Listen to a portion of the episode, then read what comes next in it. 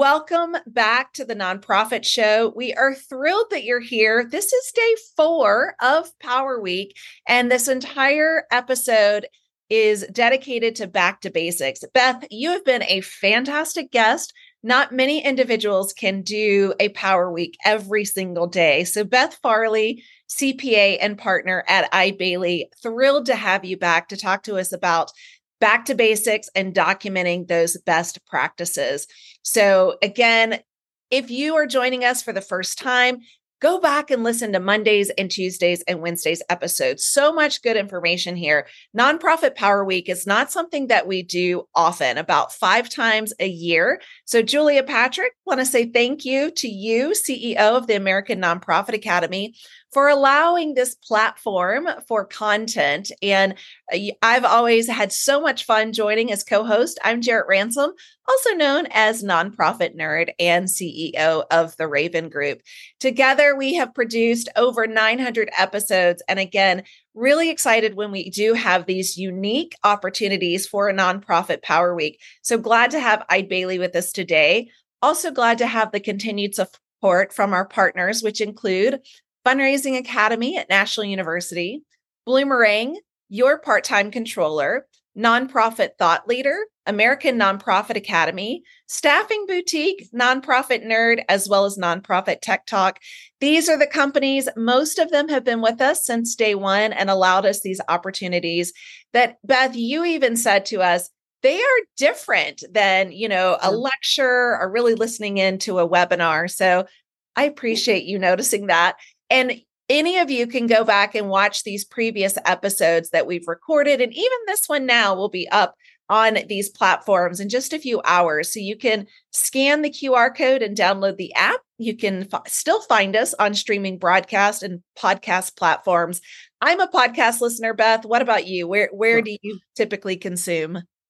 I do like to listen to the podcast. I um, kind of change it up just depending on which ones they're popping up, you know. Uh, yeah. But YouTube probably the most. Yeah. Yeah, same. You know, when I'm driving or exercising, that's I'm, I'm usually listening to podcasts. So all right. Well, Beth, again, welcome back. I feel like, you know, we don't need an introduction, but for many of our viewers and listeners, they're probably joining us for the first time. So, Beth is a partner at Eide Bailly. You've shared with us over the last several days a little bit of the intricacies with Eide Bailly, but tell us a little bit about where you're based and, if you would, the uh, customers, clients, the sector that you particularly get to work with. Yeah, so I'm based out of the Reno, Nevada office. However, I work with clients all over. So that's kind of the unique thing. As you've said, you know, when you started this, everybody was a little different. And then COVID happened, and we've all realized how much we can work remotely with uh, clients all over the place. So we work with nonprofits as a firm across the entire United States and some internationally as well. We have locations in about 15 states. Um, we're sort of Nebraska West all the way, but we do still service clients on the East Coast as well. Um, my my I really have loved a lot of different nonprofits and worked with a variety of different ones. I think one that I really find interesting is community foundations. Those are so unique in, how they service the, the communities that they're in. So that's always a fun one um, to work with. But really, I mean, any kind of nonprofit, I just really enjoy working with because I love to see what they're doing for our community and how they're the backbone of our communities. Absolutely cannot shout that louder. So thank you yeah. for sharing that. Uh, the nonprofit community plays a critical role, you know, throughout our globe. So so grateful to have Eide Bailly, you know, in this space dedicated working with these amazing leaders. So again, Beth, you have just wowed us, Julia and I both. Um, you know, continue to educate us so, this entire week, you've really taken us back to basics. And a big piece of back to basics has been that documentation. So, let's dive even deeper, right? Day four of Nonprofit Power Week. Share with us about documentation. Here's an acronym TOC yes. and responsible champions. First of all, what does TOC stand for? your table of contents. in this instance, that's what it's going to stand for. So, your table okay. of contents, you want to have your or your documentation process uh, you know organized in a way that it's easy easily accessible for everybody. That may mean it's all in one um, document one pdf one word and um, because you're going to start with word but you're going to probably print to the pdf so as people using it they're not making changes without the firm you know the organization as a whole kind of agreeing to those changes but maybe you don't have it all in one PDF because that would just be time consuming to do that. But you do want to have a main page that shows where everything is. So you're going to, you know, have on there, okay, your accounts payable, you're going to have your accounts receivable, you're going to have your payroll. And maybe those are three separate documents that are being worked with but you're going to have one main area that says okay here's where they are and then this is everything that we have because what if you're new to the organization you're like okay travel policy how, how do we do travel reimbursement? And you don't want to go searching, you know, through six different documents to try to find that. And then it'd be really great to have that table of contents that's going to show what one of the documents includes a travel policy. So making it very clear where everything is appreciate that so much. Uh, one of my roles that I've served in, Beth, is an interim executive leader. And mm-hmm. if there's no documentation for me to to see or put my, you know, hands in, I'm asking so many questions. And if there's a document that I can Control F is one of my favorite shortcuts, right? Oh, yes. if I can find it in a document, I think that would really help um, with the learning curve for you know for right. new individuals you talked about yesterday you know when we're really looking at perhaps onboarding a new team member it's not simply because someone's left it could be because of a promotion so right. having these documents available um, and that toc that table of contents mm-hmm. you know i learned sally from you same as last year yeah. now table of contents um, I'm, I'm more curious too how do we make it accessible, right? Like, what do we need to do mm-hmm. to make this documentation accessible? I don't know if it was yesterday, the day before yesterday, you, you and I both shared, right? Like when we started, yes, these were in three ring binders and they right. were handed to us. You know, we would flip the pages. What does accessibility to this documentation look like now? Yeah. So, one thing I'm going to mention too is just your document retention and destruction policy, which should be part of these policies you're dealing with. Um, and you know, we get a lot of questions about how long we should we keep documents, how long, you know, this type of document versus this. And there's some there's some policies out there you can you can get for that. The key important part about that policy or any of your other documentation or policies that you have is that it shouldn't matter if you're keeping that in a paper form in real life or you're keeping that in the cloud. They should be easily found and accessible the same way.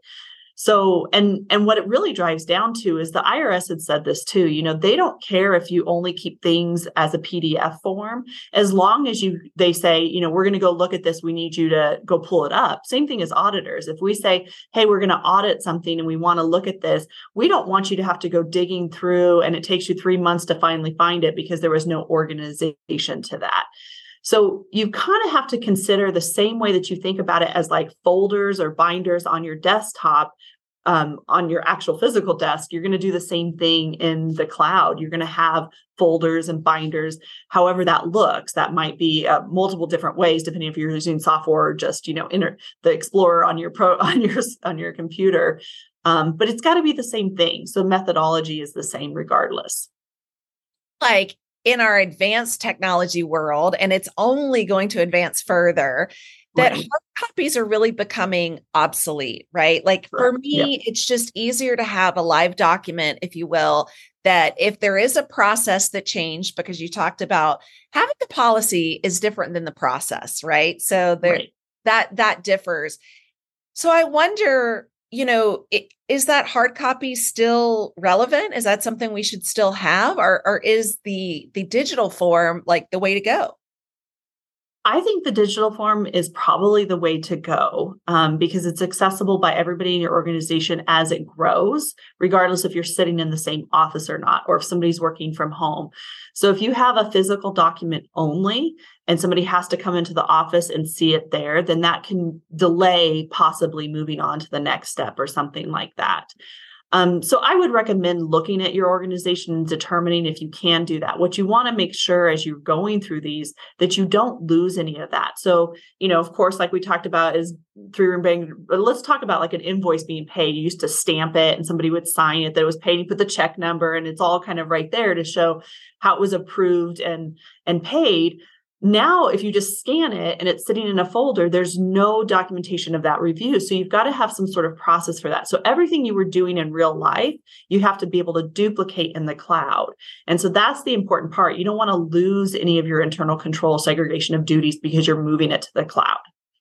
Beth, you remember the inter office envelope that would would go yes. around and we would have to initial, right? Like, yes, yes. yes. here's scratched the- off a name, put the next name down because it had the hundreds of lines. Yes. yes. And I feel like you're right. So, how do we mimic that into the cloud? One of my questions I would love to ask you uh, I know that Eide Bailly is also doing some fractional work, some operations, mm-hmm. um, you know, accounting, things like that. What is it like to document these processes when we're also working with a fractional entity or you know even as you mentioned perhaps a bookkeeper you know that's not on staff per se? What does that right. look like by way of documentation? So you know one of my favorite ways is using a software that can do that for you. So if your accounting program does that for you if not there's lots of different softwares um, out there and i don't want to highlight one versus the other but you know there's a software that you can utilize that you scan the invoice in um, then the person who puts that into there puts what account number it's going to be posted to and you know classification or whatever else that detail is then you can have it assigned to somebody that it's going to be advanced to. They can approve it. Once it's been approved, then it advances to your signer, and then the signer can actually push it forward to get paid. And those systems, I mean, it's kind of like paying your bills through your bank. Like most people are familiar with that. It's similar to that, but the software allows the approval to be documented as well. And so those are really great systems because you're not having to send an email that says I approve this and somebody has to print that email to a PDF. That can work and that can be one of the things to do that. But then you have to remember every single time to print the PDF and make sure it got approved. Whereas if you have a system that's doing it for you, then it won't let you pay it until that approval has happened, which really puts a good internal control process in there. Now, this might be a curveball question, but where does automation find its place, if you will, into documentation. Because as you mentioned, you know, this might be a sample process. I'm sure some of this is also automated. So, what role does automation yeah. play in this? So there's there's one of the systems that we have used with a lot of our clients um, that you can email the invoice can be directly emailed into the system. It is there, and then as you're doing that, it exports directly into QuickBooks Online. So you're not having to then enter it multiple times because it's sort of doing that for you, and you've got that history of the approval within the software, but then you've got the detail also in QuickBooks Online as well.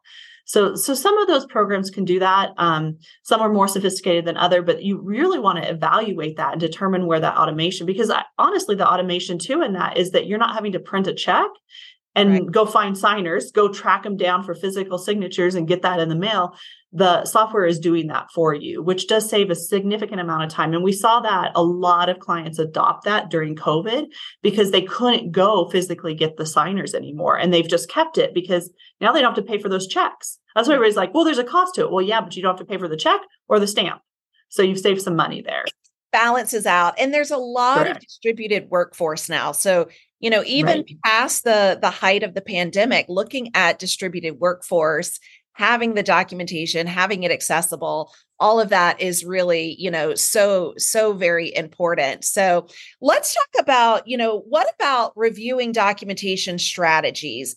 How does that show up? And, and what are the things that we need to do to really uh, review the strategies of documentation? Yeah, so you want to make sure that it's being reviewed, uh, we say as a minimum annually, because things can change within that year. The okay. other way times that you're going to have a minimum change needed is that if you add a position or remove a position that's part of those key internal control processes that you have.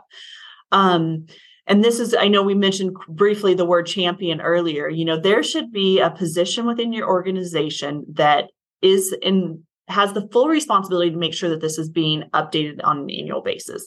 They're not going to go through and rewrite all the words for each one of them, but they're going to be the person who says, okay, AP department, have you looked at yours this year? Okay, payroll department, have you looked at yours this year?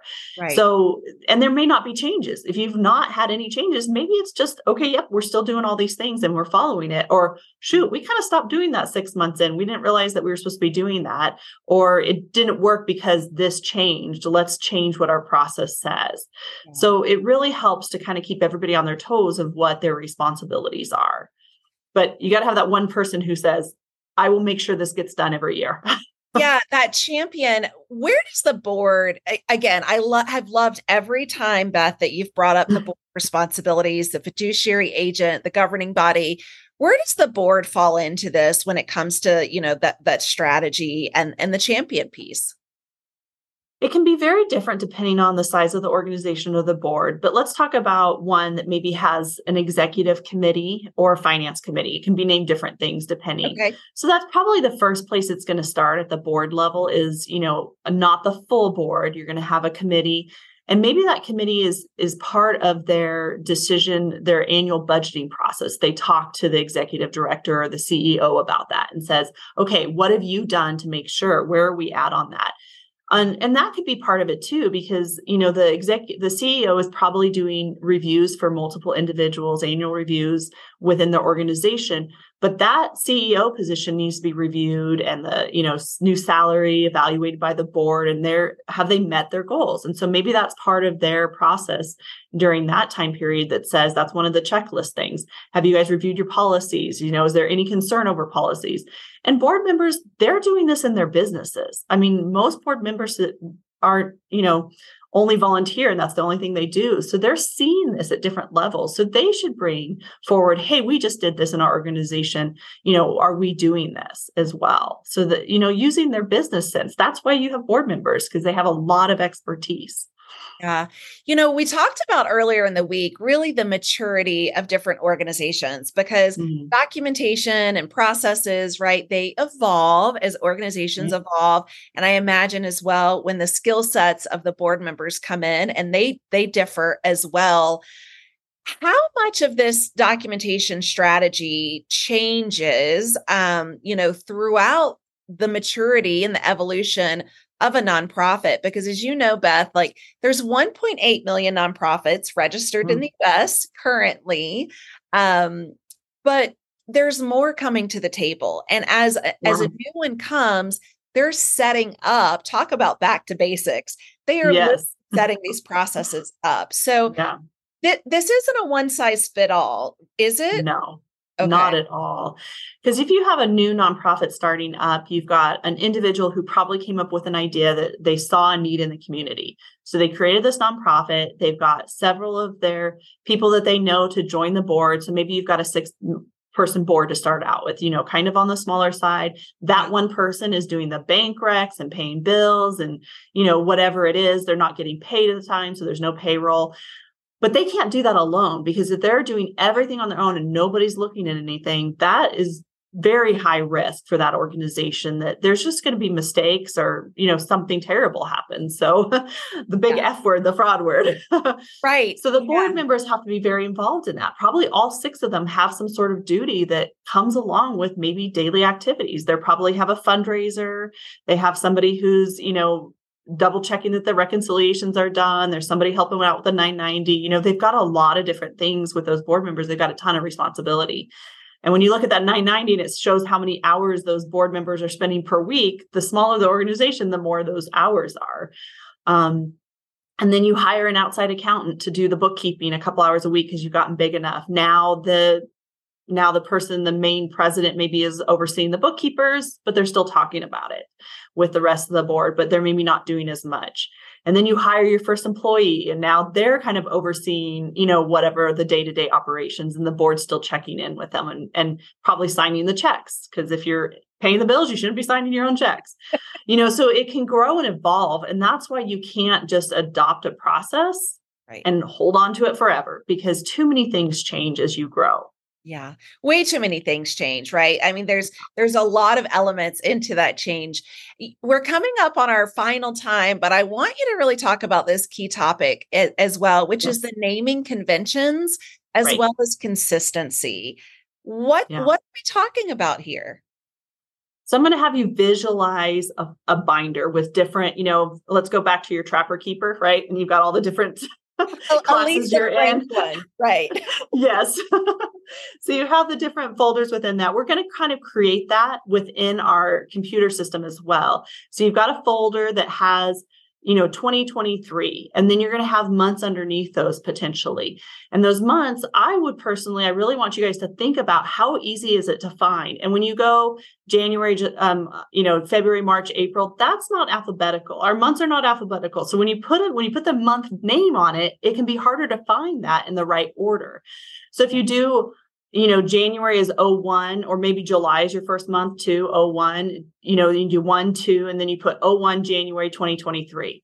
Very clear that this folder is now for January of 2023. It's easy to find, and you want to spell it out the same way. You don't want to do this one as a J and then January, J A N, and then January fully spelled out. You want that consistency that says how you're going to name these.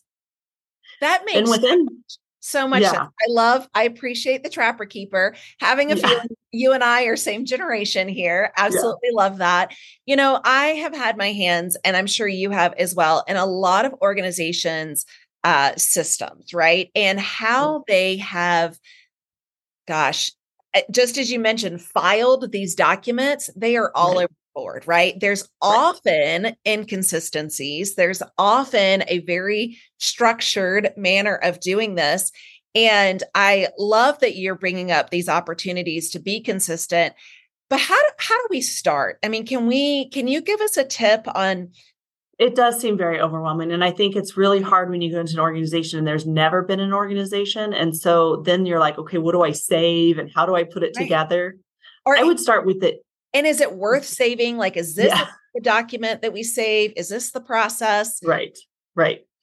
What I have done sometimes is I've gone in and I've put everything that I'm not sure in into a an un, I'll just say unsure if we're keeping folder. You know, I'll name mm-hmm. it that and I'll just start putting things as you start to organize it. So that if you're missing something, you can go search that folder, but you know that maybe going forward, you're not going to need that. Um, but I would start minimum, you've got to have everything by a fiscal year. You know, you've got to have your organizing documents by fiscal year. Those are everything you've deposited, everything you've paid, everything you've done payroll for. But then you also need to make sure that you're keeping those long term documents. So these are your permanent documents, articles of incorporation, bylaws. Those should not be in the year that you started or in a specific year because you cannot get rid of those. Those are some things that you always have to keep. So you need a permanent file. So at a minimum, you're doing year permanent file. That's like the basic, but it's a good place to start. Um, then you can add to it as you grow. Yeah. You know, I really see this as strengthening a muscle, right? Like once we do it, we're going to keep doing it, keep doing it. And then it becomes habit. It just becomes part of our standard operating procedure, which is really something right. we're looking to do. Beth, again, you have brought so much insight. You know, I, I don't want to uh, make light that this is a back to basics. So for some of you, it might seem remedial, but truly, I find often, Beth, that we jump, we nonprofit leaders, we jump to that next phase and we don't yeah. always take the time that we need because we're too busy right? There's there's right. too much on our plate there's too many things that we need to do. So this entire week has been fantastic. We're not done yet. We have you back tomorrow and i'm excited yes. for that. But please do go back and watch the previous episodes of this week. I have my notes here where we've talked about you know critical information to document. You brought great insight on that uh, documenting your way to success. So there was even more information there. How do you get mm-hmm. the staff, you know, to participate in this? Where do you start? And then yesterday was all about avoiding risk. And you're right. We talked a little mm-hmm. bit about the F word, fraud, and, and what that looks like. So thank you for bringing this to our attention. It's always fantastic uh, to have you with us and Eide Bailly please check out Eide Bailly's website. There is phenomenal information on their website, uh, tons of resources. You can find that at eidebailly.com. For those of you listening, that's E I D E B A I L L Y dot com. And Beth Farley has joined us day in and day out this week. So extremely grateful to have you and your skill set. Uh, Beth Farley is CPA and also partner at Eide Bailly. Thrilled to have you for this nonprofit Power Week.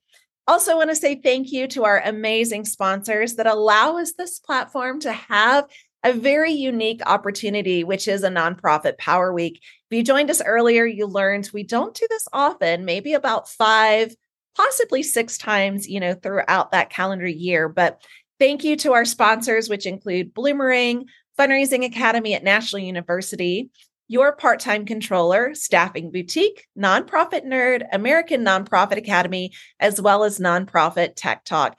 These are the companies that allow us these very casual in style conversations. So, Beth, you have been wonderful. Thrilled to have you with us today. Thrilled to have you back tomorrow. Yeah. Yeah, thank you. It's been an honor. Thank you.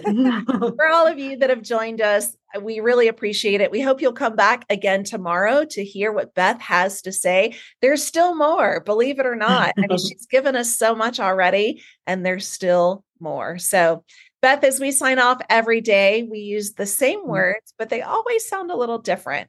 And we invite all of you, our viewers, our listeners, and including our guests, to please stay well so you can do well. Thank you, Beth. Have a fantastic day.